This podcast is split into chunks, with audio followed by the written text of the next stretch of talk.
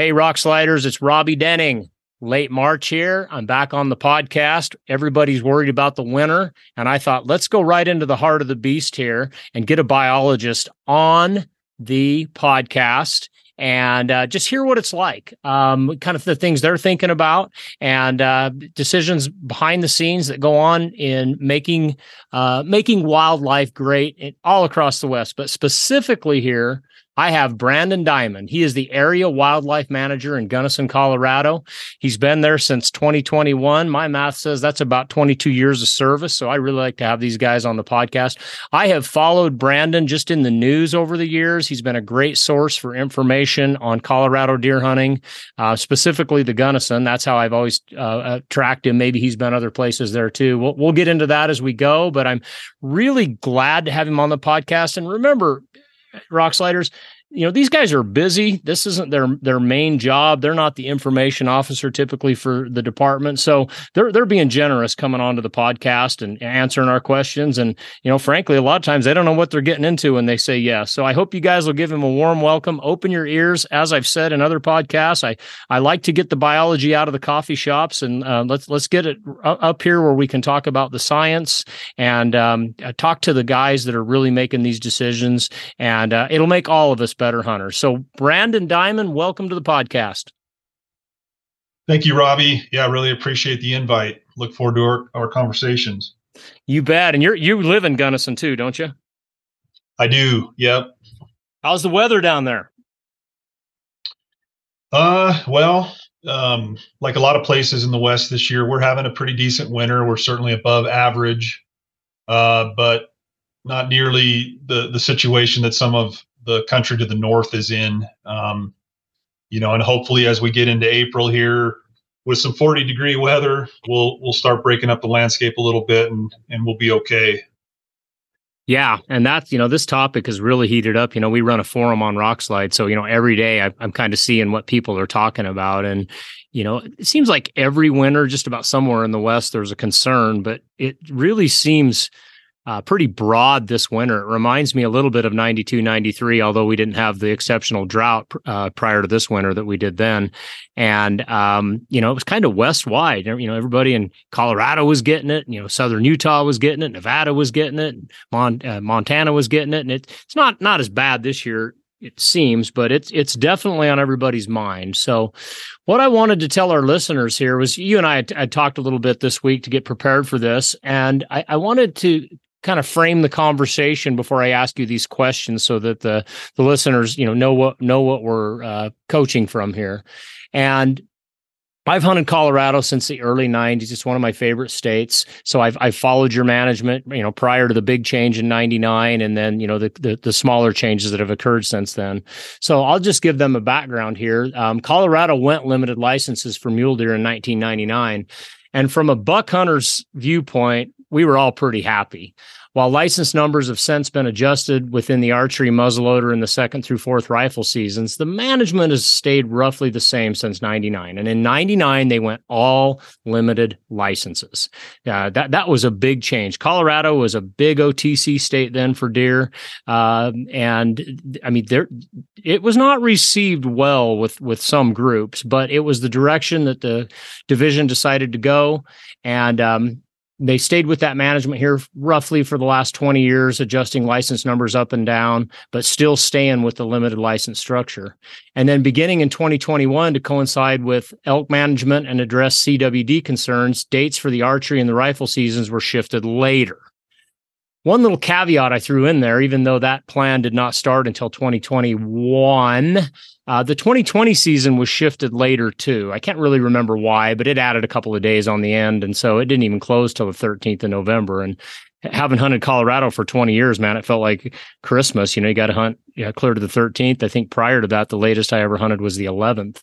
And um, so if if we count that later season, and then we're into this three seasons now 2020 through 2021 excuse me 2022 and a variety of weather um, with those date shifts. You know 2020 was you know decent weather. I'm you know we, we had snow but it wasn't big big storms. You, you know 2021 warm and dry. My goodness, it was like t-shirt weather. And then 2022, we got it early and and it stuck around clear into the third and fourth seasons. And um, so with that in mind, that's what I wanted to talk to Brandon about. And and I've got some questions here uh, based on that. Um, so so w- was that pretty accurate? Did I frame that right, Brandon? Was that your kind of memory of everything that we've done the last 20 years? For the most part, yeah, Robby, you, you nailed it. I mean, in 1999, that was a huge shift in the way that the Division of Wildlife at the time did business uh, by going totally limited for mule deer. And there were reasons for that at the time. Um, our populations were generally in a state of decline. And even then, uh, there was some desire for, you know, higher buck to doe ratios and a little bit more uh, big buck hunting opportunity. And so it was certainly a big change. And I grew up in Colorado um, and hunted when I was a younger man, and um, you know remember the days of over the counter licenses. So it was a big shift and a big transition. And um, here we are, all these years later, and you were hitting on the big game season structure, which I'm sure we'll talk a little bit more about uh, throughout the podcast. But um, you know, every five years, uh, Colorado Parks and Wildlife uh, goes through a big game season structure planning effort that results in setting the the next five year season dates and other sideboards on our management. And so the the the season structure that we're in now did actually start in 2020. So it'll go from 2020 through 2024. Okay. And then the next season, and then the next season structure will kick off in 25 and go through 29. So we're actually in the process now of just kicking off our planning efforts and discussions for the next season structure even though we have two more years to go. So Okay, so in 2020 when I said that that that it just went 2 days later, that actually still was the beginning of this new 5-year uh, season structure, but with Colorado always opening on a on a Saturday for uh, second and third season, that just happened to shift early and then in 2021, it went late because we closed on the 13th in 2020 and we opened on the 13th in 2021. Right. And so that's right. The first year of the season structure was not hugely different from the previous years. And then those calendar dates jumped and got significantly later. And depending on where you work, uh, in Western Colorado, especially, there was a lot of discussion about um, the big game season structure. And um, some folks were disappointed and concerned about those later season dates. Uh, but for every one of those folks, there was probably another hunter that was looking at how many preference points they had and planning their next hunt around those later season dates. yep. Yeah. you nailed it. It was, yeah, it was, it was, um, uh, it was pretty divisive and there was, there was proponents on both sides. Um, and so, it's, yeah. to be, well, and Robby, to be honest, you know, those conversations continue even now. You know, as we plan for the next season structure, those same conversations are going to continue.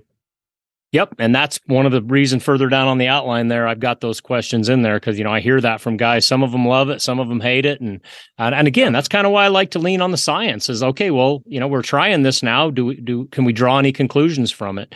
Um, the sky's not always falling, is what I've learned. So, anyways, um, the so the, I don't know exactly what the elk management concerns were that that tied into shifting those dates, but have those elk management con- concerns been addressed?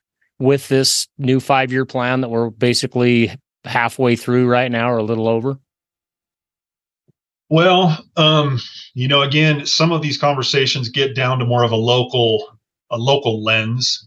The you know the season structure when you actually start talking about how long the seasons are, how many seasons we offer, and what the breaks look like between the seasons, you can kind of discuss all of those various things and the pros and cons uh, related to elk management or mule deer management. Um, you know these these season dates um, as they lay now they're later in the calendar year so obviously that increases the potential for snow and weather and you know you would you would expect that with snow and weather would come you know expedited elk movements across the landscape to places where they may potentially be more vulnerable to hunters um, getting down towards winter ranges um, those longer breaks between the seasons Mm-hmm. You know, after all these years, we've talked about this a lot, but I am convinced that they do make a difference in terms of animal distribution between seasons. You know, I think that especially with these longer breaks, there is the potential for elk to let their guard down to some degree and become more vulnerable during those opening few days of the of the next season.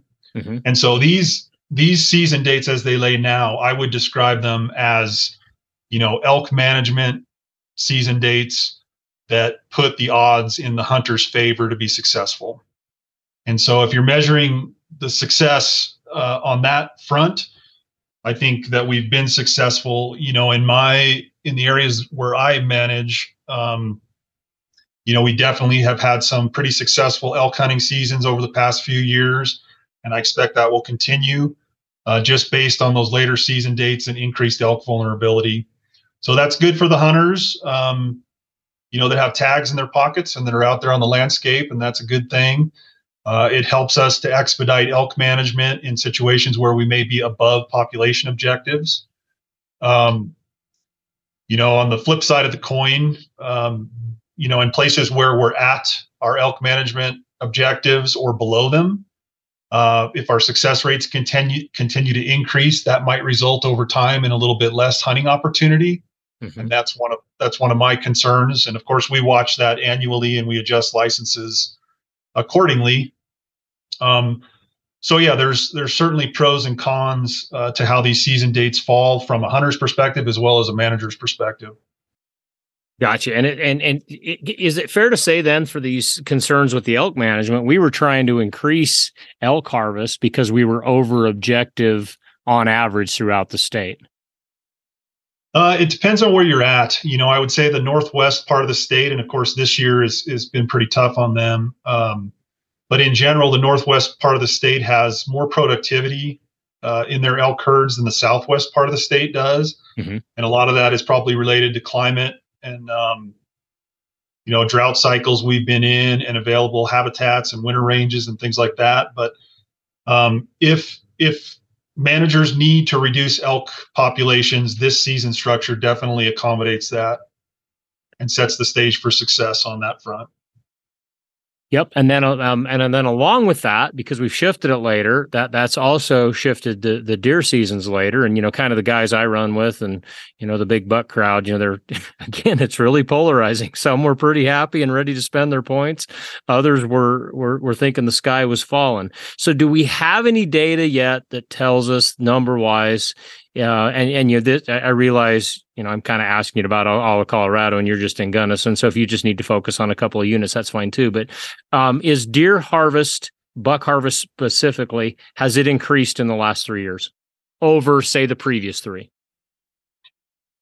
Um, you know, so in the areas I don't I don't have the statewide success rates off the top of my head, um, but in in the areas that I manage, uh, certainly we've we've been sustaining a really high success rate even prior to this season structure. You know, our hunters, if you want to take a deer home, you certainly can do that.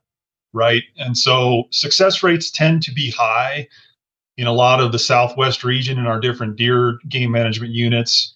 Um, what this season structure, the conversations that have sort of elevated based on this recent season structure is more how has harvest impacted mature buck prevalence um, in that segment of our population.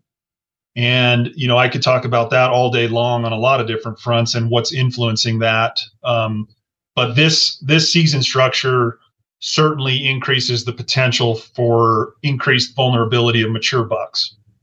And you know, again, if you have a tag in your pocket and this is your once every decade or once in a lifetime hunt, that's not a bad thing at all. Um, you know, uh, but different people have different opinions on that, and so that's that's been more of the conversation because I and and maybe I should back up just a little bit. I'm not sure how familiar Robby you are with how Colorado manages mule deer. Uh, you probably are, so uh, this will just be uh, old hat to you. But in Colorado, our herd management plans they include two uh, important objectives. One is the overall population objective, and one is that sex ratio objective. So the number of bucks per hundred does.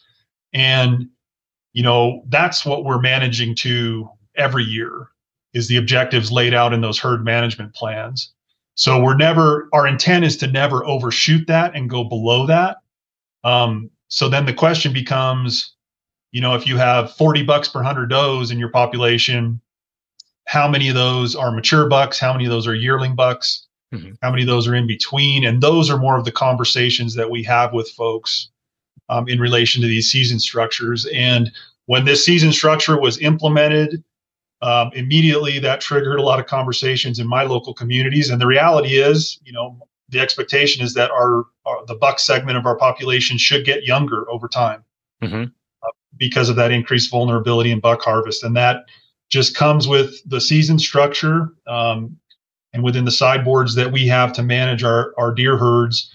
You know that that may be how the the chips fall over time. Um, and you know, at the end of the at the end of this season structure, we can sit down and look at how those metrics have changed over the previous five years and have a little bit more informed conversations on it, uh, and and know more what to expect moving forward if, say, a, a similar season structure is adopted for the next go round. Okay. So yeah, you got real specific on that and that's great. So when I when I said deer success, yeah, I'm thinking, you know, percent harvest, you're right. It is pretty high in Colorado, kind of pretty much the highest in the West. And uh, but but sex ratios, that's probably really what my crowd's the most interested in. Do we have enough data yet to say in the last three years the buck to doe ratio has decreased with hunting these deer later? Well, in in, in most of my uh, area, um, you know, we're actually at or slightly above our sex ratio objective still, mostly because our deer herds have been performing well. Mm-hmm. Um, and again, to, to come full circle on this, when we are above our sex ratio objectives um, that are that are codified in our herd management plans, our mandate each year as managers is to issue a number of licenses that achieves those objectives. So if we're over our sex ratio objectives, we have some flexibility to increase licenses.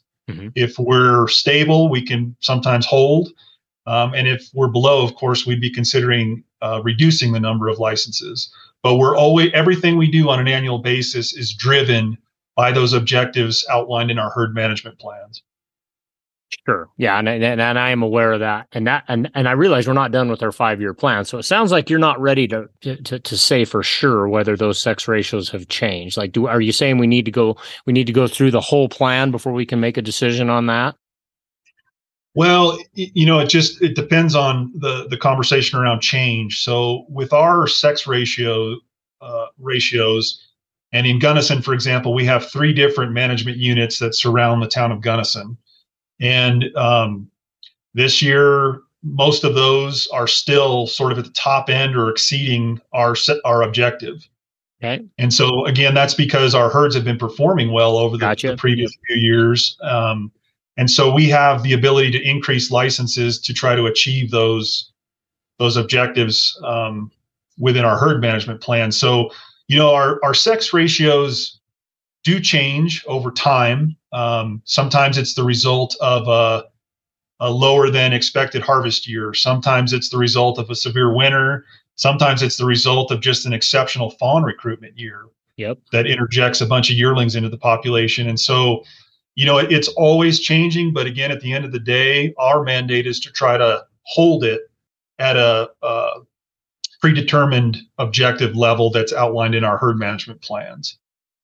Okay, gotcha. So, so uh, um, in your in your three uh, herd management areas that are around Gunnison, let's just let's just pick one of them. Um, is fifty three and fifty four in the same uh, herd management, or is fifty three not considered part of Gunnison? Uh, it is part of my area, but uh, Unit 54 is managed as as its own herd, so it's a it's a standalone management okay. unit. All right, let's just take a small sample of, of just one of them. Has have we have we got any data that shows that that buck to doe ratio, regardless of the season dates, has it changed significantly in the last three years? Um, n- other than it's been, it has been changing in that it's been increasing. gotcha. yeah, yeah. So that's that's a good thing. That's a good thing. It we is exactly, exactly. We love to see you, you, know we love to see our deer herds do well, and uh, you know we try to celebrate these kinds of years because you know going back to the um, you know some of the conversation we'll probably have is related to severe winters and you know Gunnison the Gunnison Basin in particular is prone to severe winters once a decade or so. Um, mm-hmm. You know, that can really knock us back. And, you know, sometimes it takes quite a few years to recover from those events. So when our deer herds are doing well, um, we've really tried to enjoy them while it lasts because we know we know a winter's coming that's going to knock it back eventually. You're exactly right. I got a deer hunting book here written in 1980 that talks about you got to hunt the Gunnison on on the up years because it is prone to winter kill. You know, high elevation winter ranges. Um, you know this this is nothing new, and um, you yeah. know that's that's why I I try to give people a broad context on this that this has been deer management as long as I've been alive and longer. You know, this is the stuff that managers deal with. But as hunters, we get narrowly focused on harvest and and things like that. And you know, a lot of guys are very concerned with the buck to doe ratios uh, decreasing with these with these later seasons, and and and we would expect them to. We would expect age class to, to slip. But as of right now, at least in one of the in the herd management areas, we can't say that that's happening. Could be offset by you know, uh, summer precipitation, lighter winters, you know, all that stuff. And that's kind of what's been interesting about Colorado the last year is, you know, we've had a, including this winter that's happening right now. I mean, the fall of 20 and in, in or 21 into 20, so mild you know, well, there wasn't a lot of harvest then, and a lot of guys were mad they spent their points.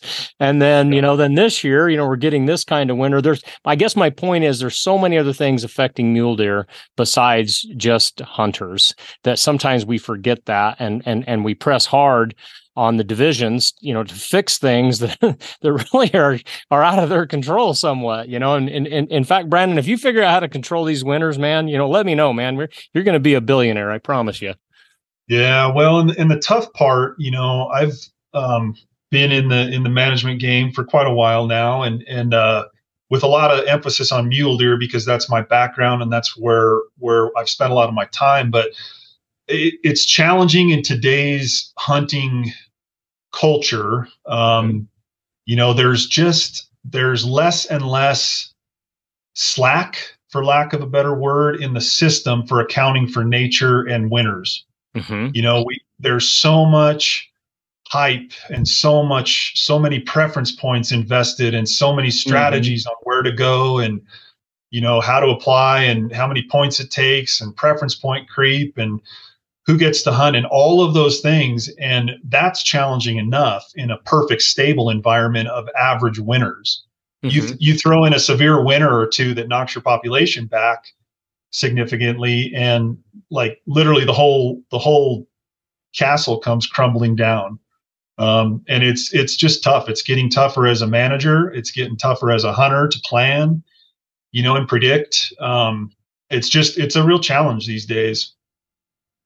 It is, and, and and and thank you for for diving into that a little bit. That's exactly why I have people like you on the podcast because I told you um, when we when we first got on, as I said before I turned on the record button, that you know when when I started um, volunteering at the Fish and Game and getting to work with people like you, it completely changed my mindset, you know, and and and and, and in a way, it, just got rid of the heavy emotion, um, and and it just helped me make better decisions as a hunter, and that's that's what I've tried to do on this podcast. That's why you always hear me say the sky's not falling, and I can say that based on forty years of mule deer hunting. I've seen this go up and down, and yeah, maybe some long term trends are down and things like that. But if you're a smart hunter, you you you can you can work the system. You can you can you can make make good decisions on where to apply, when not to apply, you know, things like that. And and and and Brandon, you just hit on that. The emotion can sometimes get so far out of control that that you're just not making good decisions. So, anyways, um, I thank you on that. The the the other thing I know that we were trying to do um, was minimize the spread of CWD, and that that was I guess baked in with this plan. And you know don't don't quote me too much on that but you know as as I read articles and listened to discussions and everything back when this fam this plan was being formed that was in the discussion. Am I correct about that?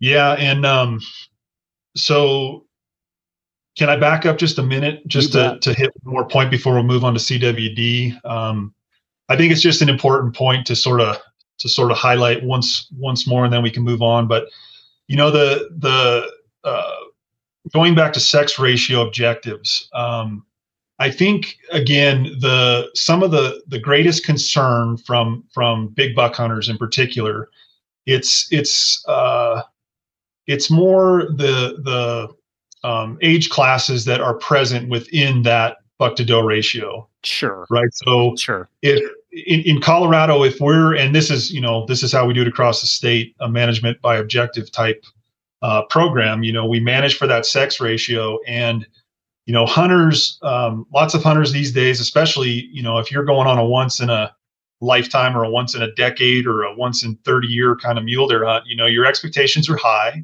and uh, you'd like to see mature bucks and i just wanted to highlight this because we talk about it a lot and it's important to point out how challenging it's becoming to maintain those older age class bucks on the landscape um, and you you probably have talked about this in your podcast, and and probably there'll be a lot more podcasts on the subject. But you know the technological advances, the loss of habitat, the the winters, the travel management issues and access. Um, there's so many things baked into what goes on on an annual basis that influences the number of mature bucks you see on the landscape.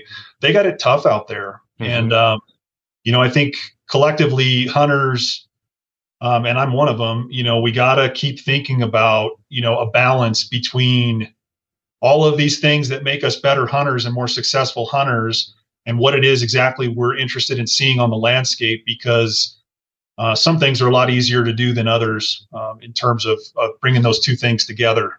Um, so again there's there's a little bit of uh, food for thought maybe but we can move on to CWD. No, that, those are those are great points. And you know, being being the owner of one of the biggest Western hunting forums out there, I get to see the advancement of gear firsthand. And and I and I and I'm not picking on any certain crowd, but we are better hunters now than we used to be because of our gear, because of our eh, ability to share information. You know, even this podcast is going to make people better hunters. And and and so I'm with Brandon on that. That's that's another. I don't want to call it a nail in the coffin. I don't, but it's one more thing we have to think about in in managing mule deer and and uh and and I'm glad you brought that up Brandon because that yeah. that is huge. That can be as important as you know anything else we're talking about you know weather and dates and all that other stuff. Yeah no I, I appreciate it. And you I mean you know what it takes all these years watching deer um what it takes to to get to be four or five or six or eight years old as a mule deer buck it's a special animal. Mm-hmm. and you know not all of them have big antlers either. So the ones that get old and get big you know they're they're uh, special critters and and they're they're hard to uh, to grow in mass you know for a lot of different reasons so we'll You're right. I, I, I think kind of what maybe some of the, the the grumble that I hear and, and maybe even I felt myself and, and, and why I wanted to talk about this is I'll tell you what, 99 to 2005 was amazing watching and and I say it was the limited licenses. I know we we had some favorable weather in there as well, but just watching the buck to doe ratios just explode in Colorado um, under that that initial limited license structure, and we'll talk about this towards the end of the podcast. Some would argue it, it, the pendulum swung too far. We we created we created too many and in, over objective on sex ratios, and, and we paid the price in the hard winners. You know, we can talk about all that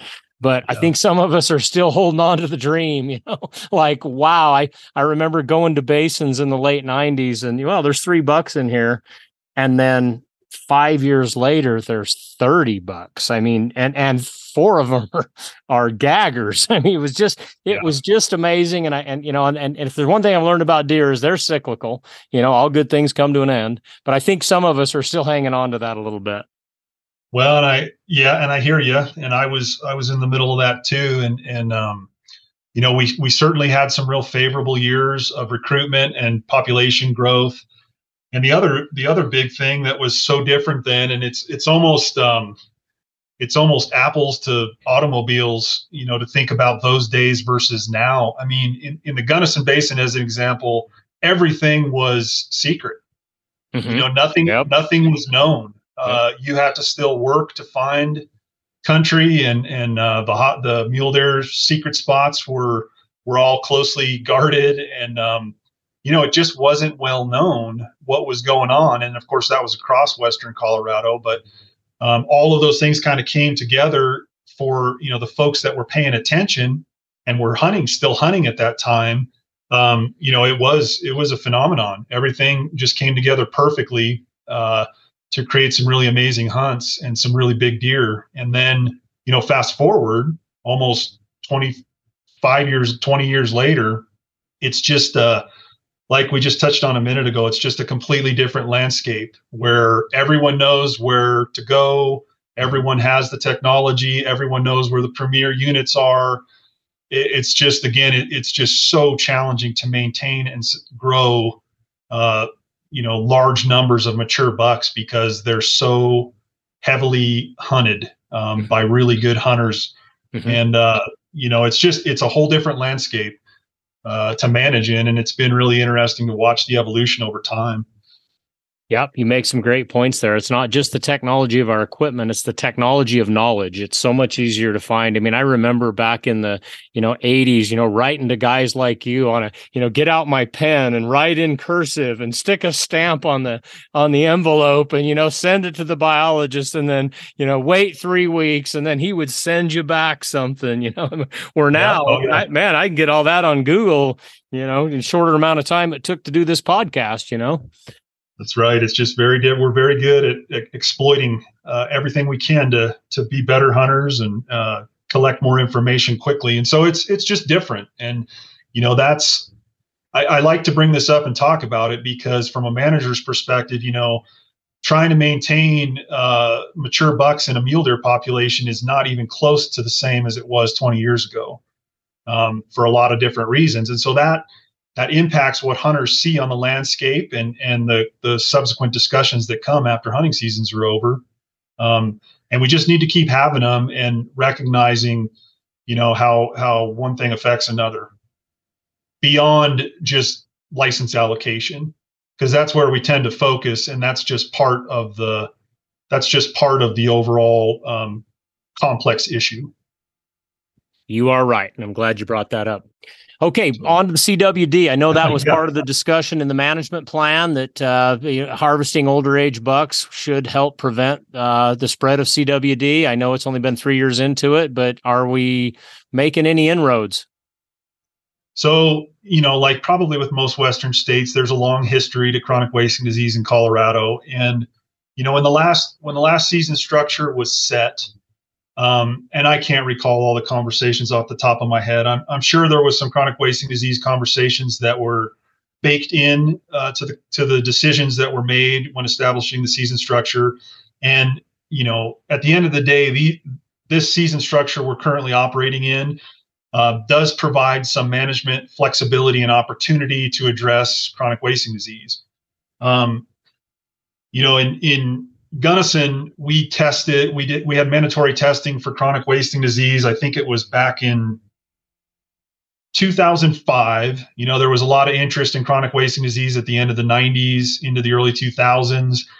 Certainly, we determined that we needed to do some some bolstered monitoring. That was just going to help us um, look look at prevalence and distribution around the state.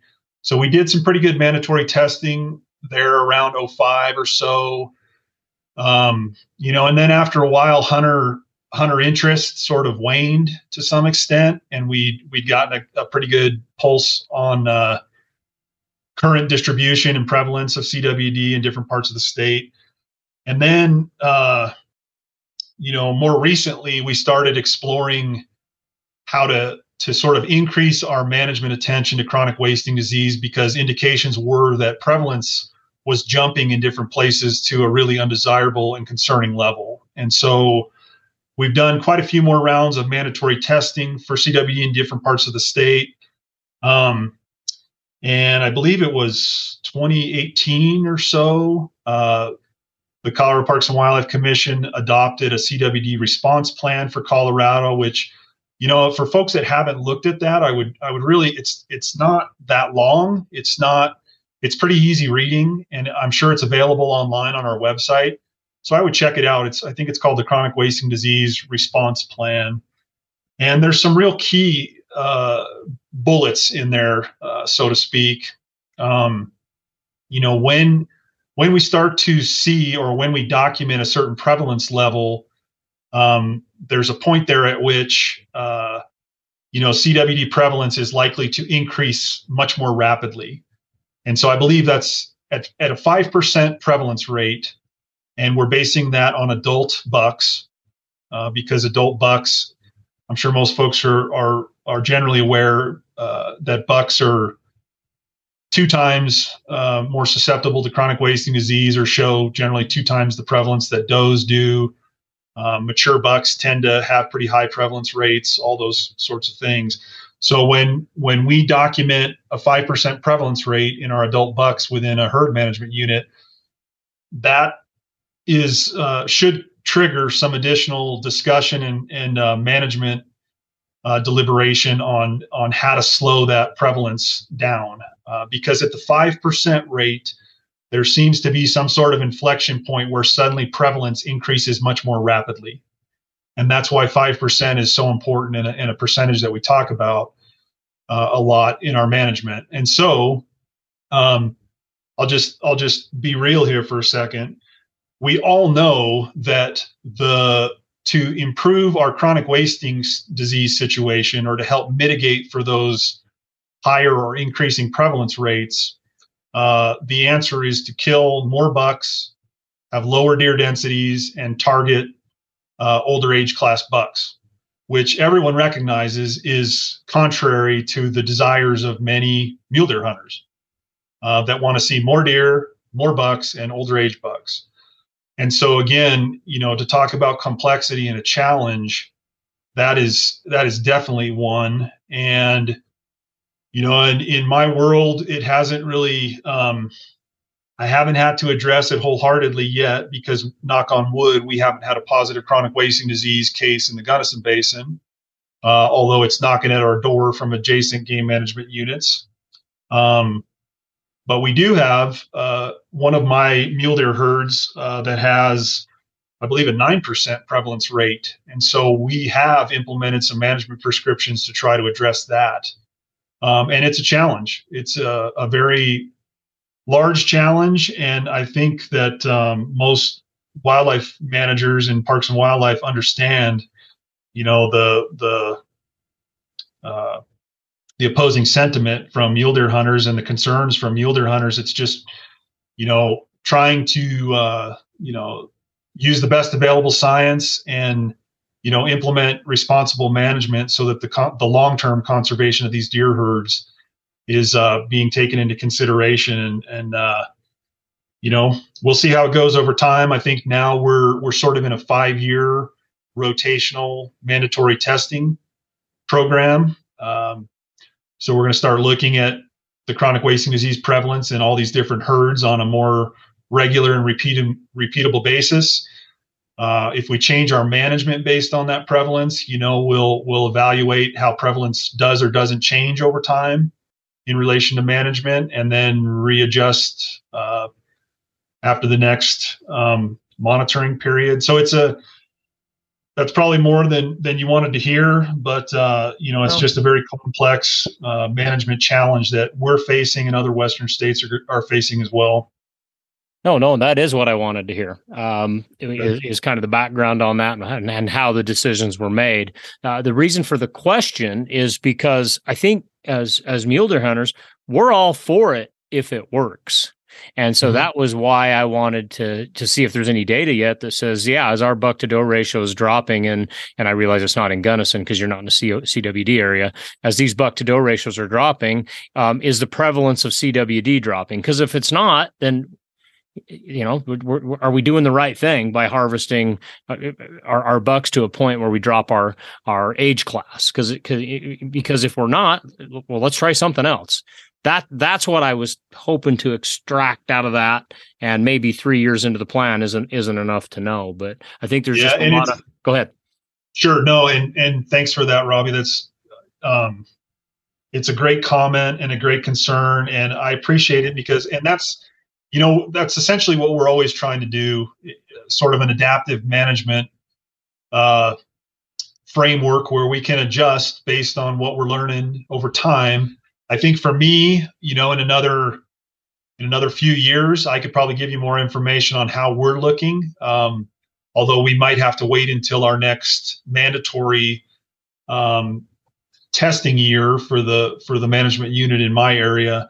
You know, the northwest part of the state, um, they have some some exceptionally high prevalence rates in some of their mule deer herds. You know, in, in excess of twenty percent. Yep. Uh, so we haven't even seen anything like that down here yet. So I think that over time we'll be able to learn from the big game managers in that part of the state um, as they continue to do testing and prescribe different management uh, to their deer herds. Um, so it's gonna it's gonna take a little bit of time. And again, the, in a best case scenario, we do mandatory testing, we get our prevalence rates, and if we're at a point where we have to change management, we change management right then for the next year. We, we let that five years of management ride, and then we retest to look at the prevalence after five years. And it's hard to get things aligned that perfectly to where you sort of have that before and after yeah. study essentially. Yeah. um, but you know we still have some of the best folks in the country looking at cwd um, and i'm sure that we're going to we're going to take advantage of whatever data and information we have in hand to try and make those informed decisions. All right. Well you got a date two years. I'm going to call you up. Okay. We'll, we'll, see where okay. we're at. And if you and if any of that stuff come down comes down the pipe in the meantime, you know, let me know because I just know that's something that hunters are interested in. We are all about the conservation of our species. If people that hadn't gone before us in wildlife management had not um, conserved the species, you and I wouldn't have this conversation right now. I um, yeah. but there's just many of us that are just wondering, like, is this the right path to go? And and if it's too soon to t- tell now, that's fine. Let's uh, let's follow up in in time. Uh, okay, so moving on here, um, uh, back back to the kind of pre 2007 winter, you know, I talked about how good the buck to doe ratios and the size of bucks and, you know, all the things that big buck hunters like to see, um, not only in the Gunnison Basin, but throughout the western slope of Colorado. Uh, 2006 was just epic year for for for big bucks. Uh, just and, and i'm talking about seeing them you know from from the scouting season and everything. It was just clear that something had had drastically changed. And if Brandon, if I remember right, some of the uh, the sex ratios in the Gunnison were over sixty bucks per hundred does. Am I remembering that right? Yeah, no, that's correct. Yeah, and, they were, and, they were they were very high. Oh, it was just unreal, and and we got a big snowstorm on second season uh, that year. I don't know if you remember that, and um, it the, the articles that were cut in the little newspapers and you know the stuff that was on the internet was was using phrases like buck hunting not seen since the 60s and you know things like that because we you know we took that that incredibly high buck to doe ratio. We had a lot of older age class animals in it. We had been managing uh, under limited license and structure very conservatively, especially in the Gunnison Basin. Correct me if I'm, I'm wrong on any of this. And then we combine that with just some great second season weather and it was just mind blowing of, of of what was out there. Well, then we roll into the winter of 2007 and 8, which was one of the worst winners I remember for the Gunnison Basin.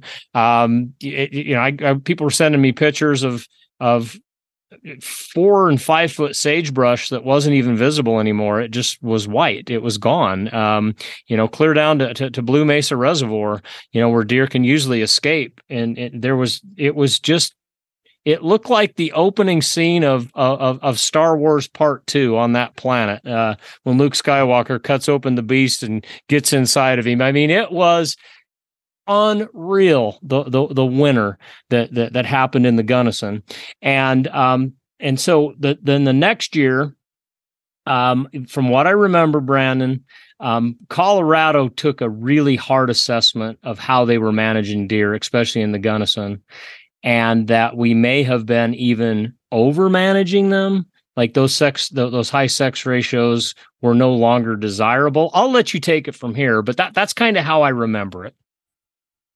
Yeah and that's all pretty close. Um, so in night just to rewind a little bit further back to 1999 when we went totally limited for mule deer licenses in colorado there was um, allowed local discretion and so local communities, local areas, local managers could sort of make those initial license uh, allocations uh, based on local conditions. And in Gunnison, one of the reasons why what people saw between, you know, 03 to 06 uh, was because we, um, and I wasn't quite here in a professional capacity yet, um, but uh, the local communities in, in collaboration with the Division of Wildlife uh, decided to cut buck licenses by 90% from the historic over the counter participation average. Mm-hmm. And so, you know, just an incredibly large license reduction paired with all those favorable years. Um, and I wish I had, it'd be neat if we had radio collared animals at that time just to see what the survival rates and everything were. But, you know, our deer herds exploded. There was essentially no hunting pressure. And, you know, bucks quickly grew to be four to eight years old. Um, so it, it was it was a, a sight to see, and it was all secret. So yep. whoever was here was here, and they were they were regaling in the glory of what they were seeing. Um, you know the the um, the the herd management plans. I got to Gunnison in 04 professionally, and at that time I was the big game biologist. Um, and so our our buck to doe ratios were 40 to 45 to 100. And we also had population objectives established. And um, you know, when I got to Gunnison, we were already running way behind. You know, and and trying to catch a increasing deer herd is it's tough. You know, because you have to go. I, I inherited a 90% license reduction, and everybody was loving it. At least the folks that had a tag in their pocket and um, you know then here i come and the herd's increasing and it was like we got to start increasing tags. And all of those license increases were real heavily scrutinized and discussed and debated. Um, and just prior to the 07 08 winter i we were just about there. We were just about to the point where we had turned the sex ratio uh, we were kind of stifling population growth, and we had the trajectory of the population going back in the direction of the actual herd management plan objectives. Um, and then 07, 08 came and and blew up the whole program. Mm-hmm. Um, it was, you know, a one in a hundred year kind of event, the likes that have never been really recorded. We've had some good winners in Gunnison, but nothing on paper like that. Um, Good as in bad winters. Yeah, yeah, yes, bad, bad, bad, heavy snow, cold winters. Mm-hmm. mm-hmm. Um, 07, 08, we had over 100 inches of snow in town. Um, everybody was grumpy. There was nowhere to move snow anymore. Um, but you know, the outlying areas in our our severe winter ranges, what really got us um, because I believe it was a pretty mild fall that year. It was. We didn't have, yeah. yeah, we didn't have a lot of big snow or cold. But then I think it was around the first week of December, we got like a 20 inch dump that was really, really wet, heavy snow. And it essentially covered the entire landscape. And then it got 20 below or whatever it did. And mm-hmm. that initial crust had covered everything and then it froze and it never thawed until May. And on top of that crust, we had snowstorm after snowstorm after snowstorm after snowstorm paired with below average temperatures. And it was just, you know, the apocalyptic winter from a big game standpoint. And, you know, again, philosophically, we can talk all day long. I mean, big game population cycle, they die. Nature is rough and cruel and ugly sometimes.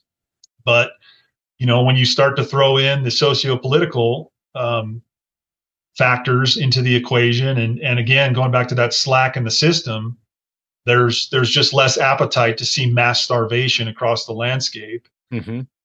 And so, you know, in, in my time, I went to college in Gunnison, and so I was here in the mid '90s, and so at this point, I've been a part of. Uh, see two two different winter feeding programs one in 96, 97, uh, the 07, 08. And then we did another baiting operation in 16, 17. Um, so I've been a part of several of these. And of course, they go back to before my time. Um, and so it's a topic that's talked about a lot uh, in our local communities. And, you know, there's there's pros and cons to it. Um, you know, it's certainly not a natural situation, but nothing in 2023 Colorado is a natural situation anymore right. with our population, human population growth and development and our impacts on the landscape. And so, yeah, the, the winter of 0708 was the, the be all end all. And, and, uh, I'm, I'm, I'm hoping that I'm gone here before we see the next one. Yeah, yeah, it, it, it was bad, and and and it and it changed it changed everything.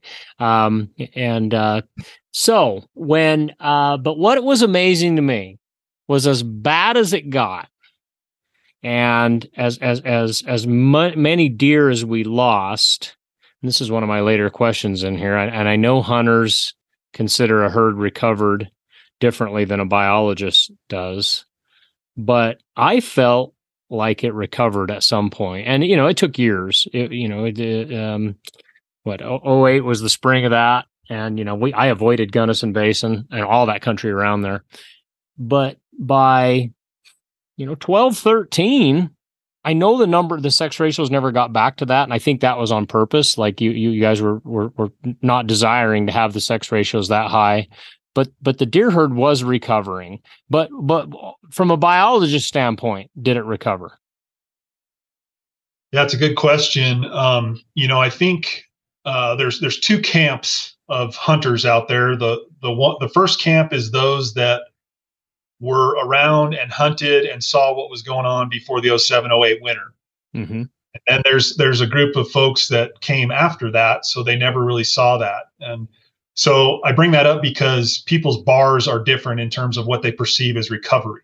Yep. If reco- if recovery looks like 2005 in the Gunnison Basin during third rifle season, um, we're never going to recover potentially.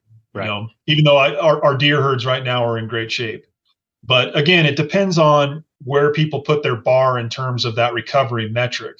You know, from a biologist standpoint, um, and honestly, based on the lessons learned from 07, 08, and I think a lot of folks in the mule deer hunting community would agree with this, you know, we waste wasted, and I don't use that term loosely because I don't want to to to to seem offensive with that term, but we lost a tremendous number of deer that year that could have gone home with hunters, and you know that's fine. Um, you know, we don't have to send every deer home with hunters either, but there's a balance there that I think is a legitimate conversation, as well as a legitimate conversation about what the habitat carrying capacity is on our severe winter ranges and how that relates to our populations and sort of that long-term sustainability of those severe winter ranges because that is what's going to carry us for generations. Um, so all of those conversations continue to happen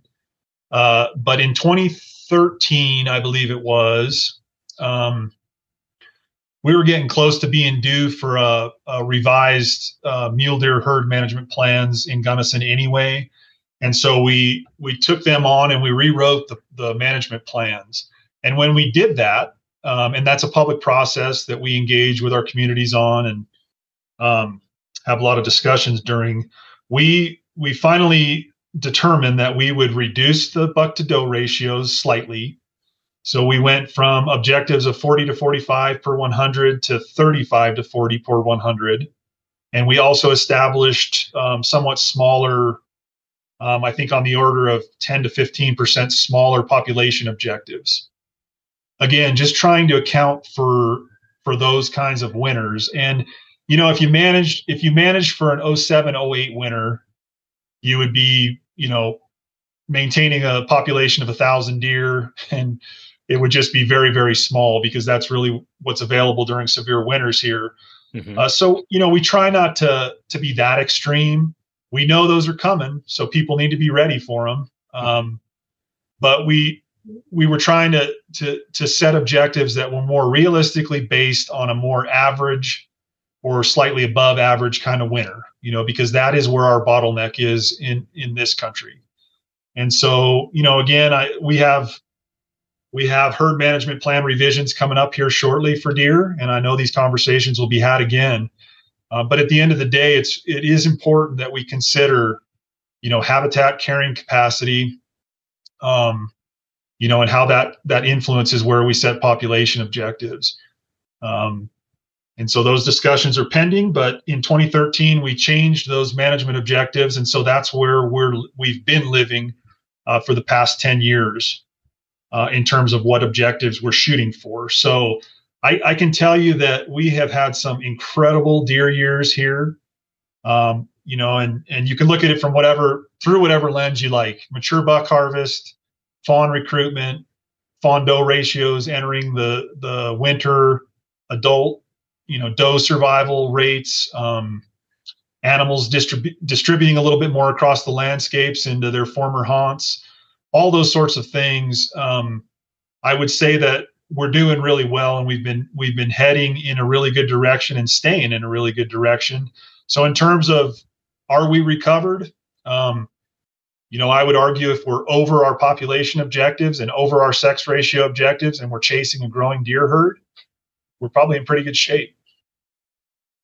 That is good to hear. And and and even before you said that, you heard me say it. As far as I was concerned, you know, we we we were recovered and it was encouraging to me to go from such a devastating winter because of course the emotion was running wild then too. You know the the deer are going to go extinct in the gunnison basin you know when we have winter kill like that. But they slowly got back on their feet and they got back up and got going again. And i was surprised you know i bought into a little bit of that sky is falling stuff. And that's why that's becoming a, a well-known phrase on this podcast and, and because it's you know 40 years of my deer hunting that yeah i can choose to say the sky is falling and i'm going to hunt just like the sky is falling or i can you know look for the bright spots and say, well, hey, you know, this is deer. Deer are cyclical; they always have been, and um, and and and that's why getting good knowledge in your head to make good decisions is so important to me, um, because they're going to continue to be cyclical. Am I wrong, Brandon? No, I mean, especially I think in places that are, you know, climate driven, you know, whether it's extreme droughts or extreme winters, they certainly are cyclical. And, um, you know, I guess the, the the good news is that from a management standpoint in Colorado, I mean, we account for that. Mm-hmm. You know, we know we know that when these cycles happen, that we have the limited licensing tools to adjust for it. And um, again, we're always striving for our uh, you know our herd management plan objectives. So you know we're never going to be in a situation where we are driving our deer herds into extinction because of license allocation.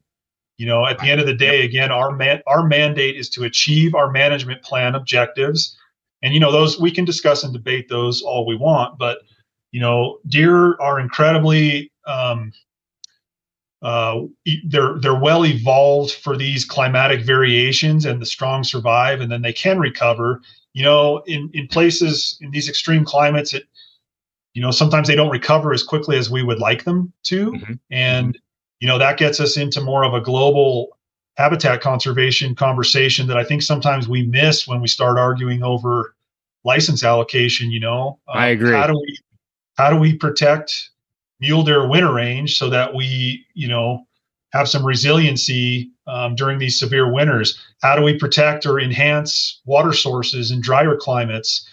Um, you know, how do we provide security areas for mule deer so that they can thrive and uh, meet all their annual needs? You know, there's there's a, a grander conversation that I think is becoming more urgent in the face of human population increase, um, especially in the West. You know, I'm sure you see it in Idaho. Colorado has exploded, and there's there's seemingly no end in sight. Um, you know, it's it's this is a habitat conversation, and uh, we'll keep having those with with anybody and everybody that wants to listen and, and get involved. And I do, and I'm with you. The, the the the the best money to spend is on habitat, whether it's figurative money or real money. That's the long game for us: is conserving habitat, improving habitat, uh, owning the habitat, keeping it in the public trust. Um, and and those are the conversations I was trying to have on this podcast. Uh, we attended Mule Deer Days just a few weeks ago in Rock Springs, Wyoming, and uh, some of the data on um, migration routes and protecting them. And oh that is just so important because when you lose those uh, we can we can close the deer season and it ain't going to make a difference. Something else is driving that population. And and so as hunters yeah a lot of times it's it's just about buck harvest doe harvest you know we're shooting too many you know things like that. But there's there's way bigger things uh, happening than just that. And uh, and and then the same with predators too is is sometimes throwing money at predators doesn't go as far as putting money into habitat. And, you know, that's a whole nother podcast. You know, that could start a war right there. And especially with, with what you guys are going to go into with wolves over the next, uh, and I've been living with wolves for 20 years here and I'll say it again, the sky ain't falling. Um, and, um, you know, it's challenging. There's, there, there's, there's things that, that, that are going to change, but the long game, and I, I think I'm, backing up on what you just said, Brandon, the long game is in habitat uh, conservation, improvement, all of those things. If we have that, the deer know how to survive. If we don't have that, there, there's nothing we can do for them. That's exactly right. That's exactly right. Awesome. Um, okay, uh, so I think we covered everything on there. You did uh, mention the license reductions in the Northwest region. Uh, I guess I'd be north of I 70 up to the Wyoming border. So if anybody's going to be hunting up there, you know, the, the Colorado was uh, grand enough to get that information out before the deadline, which I think is April 4th, next Tuesday. Um, and uh, so, you know, keep that in mind. Uh, Brandon, is it too soon to tell if you're going to have any license reductions in the Gunnison units? It, it is a little early to tell. Um, you may or may not know, Robby, our, our final license recommendations um, or our draft license, license recommendations get um, vetted by our our senior staff and our leadership around mid-April, and then the Parks and Wildlife Commission approves final license numbers at the May meeting. And the May meeting is going to be interesting this year because there's going to be a really uh, heavy agenda that includes uh, a lot of wolf topics as well as big game issues. So it's it's going to be a busy one, but we're still sort of deliberating. You know, I mean, obviously we're in certain parts of the of the region we're we're experiencing an above average winter, so we're trying to take that into account. Um, but we haven't fully fleshed out our license recommendations. But I think generally speaking, you know, if any license reductions were to happen, they certainly wouldn't be to the level that's being experienced in the Northwest part of the state right now based gotcha. on different winter conditions. And, you know, and there's places in the Gunnison Basin, we're probably going to, ex- I would expect we, we experience higher than average um, fawn mortality, for example. So this winter is going to get us on, on a few fronts, but we'll plan for that or do the best to plan for it and, and keep moving forward and regroup next year um, when we see what the actual impact of this winter is going to be. The neat, the neat thing in Gunnison that we have going these days is um, we have a full blown mule deer survival uh, project going, and that was one positive thing that came out of the 07 08 winter. Was in the winter of 08 09, I was able to start a full blown uh, survival monitoring project and getting a bunch of does and fawns radio collared and on the air, and that project continues. So if we do experience these these bigger winters, or even during winters like this one, that are above average. We have radio collar information to help drive conversations, which is a lot uh, lot easier and more beneficial uh, than just speculation on all fronts. Oh so, yeah, we especially when you're under a limited license structure like you are, you can make decisions right away that some of the other states. Um, I love Idaho, don't get me wrong, but sometimes we're a little bit behind the the curve on some of our survivability. We're getting better too, but but you know yeah. sometimes it's a couple years later we look back and go, whoa, that that was worse than we thought. And you know Idaho has a completely different management. We, we're not under limited licenses. A lot of times there's not a lot they can do even when they know about it, um, be, because all we're dealing with is season dates. You know where you you you can take a unit and say, "Hey, we're we're down 50% in deer. We offer 150 licenses in this unit. Let's let's do something about that similar to Nevada." So so yeah, you're you're well equipped to handle it and you probably should be. I think the Colorado uh, human population is what 4.5 million, is that correct? Oh man, we're we're pushing 6 million. Are you really? Wow. Wow, that is just incredible. yeah, yeah I remember when it was in the, the next, fours.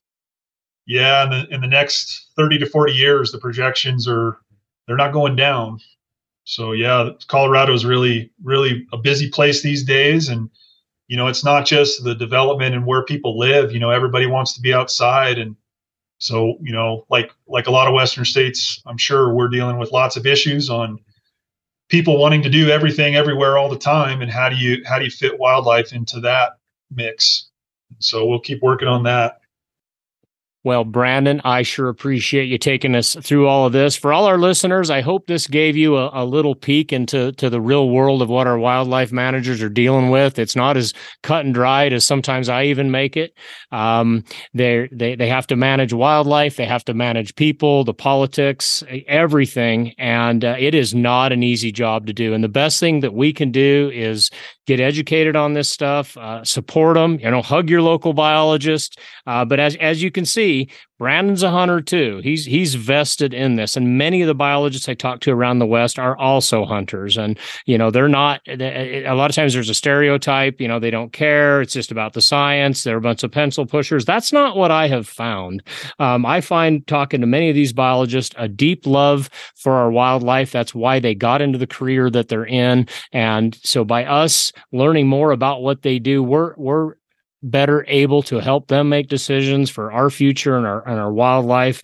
And uh, you know, if we're going to pass this on to the next generation, this is where the rubber meets the road. So I, I encourage you to to attend the meetings. Um, you know, listen more than you talk. All of those things, and, and and you might also become a better hunter in the process. So, Brandon, unless you've got anything else, we sure appreciate your time today.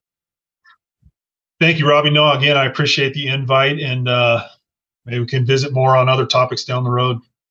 The door is always open, and you got my email. Sounds perfect.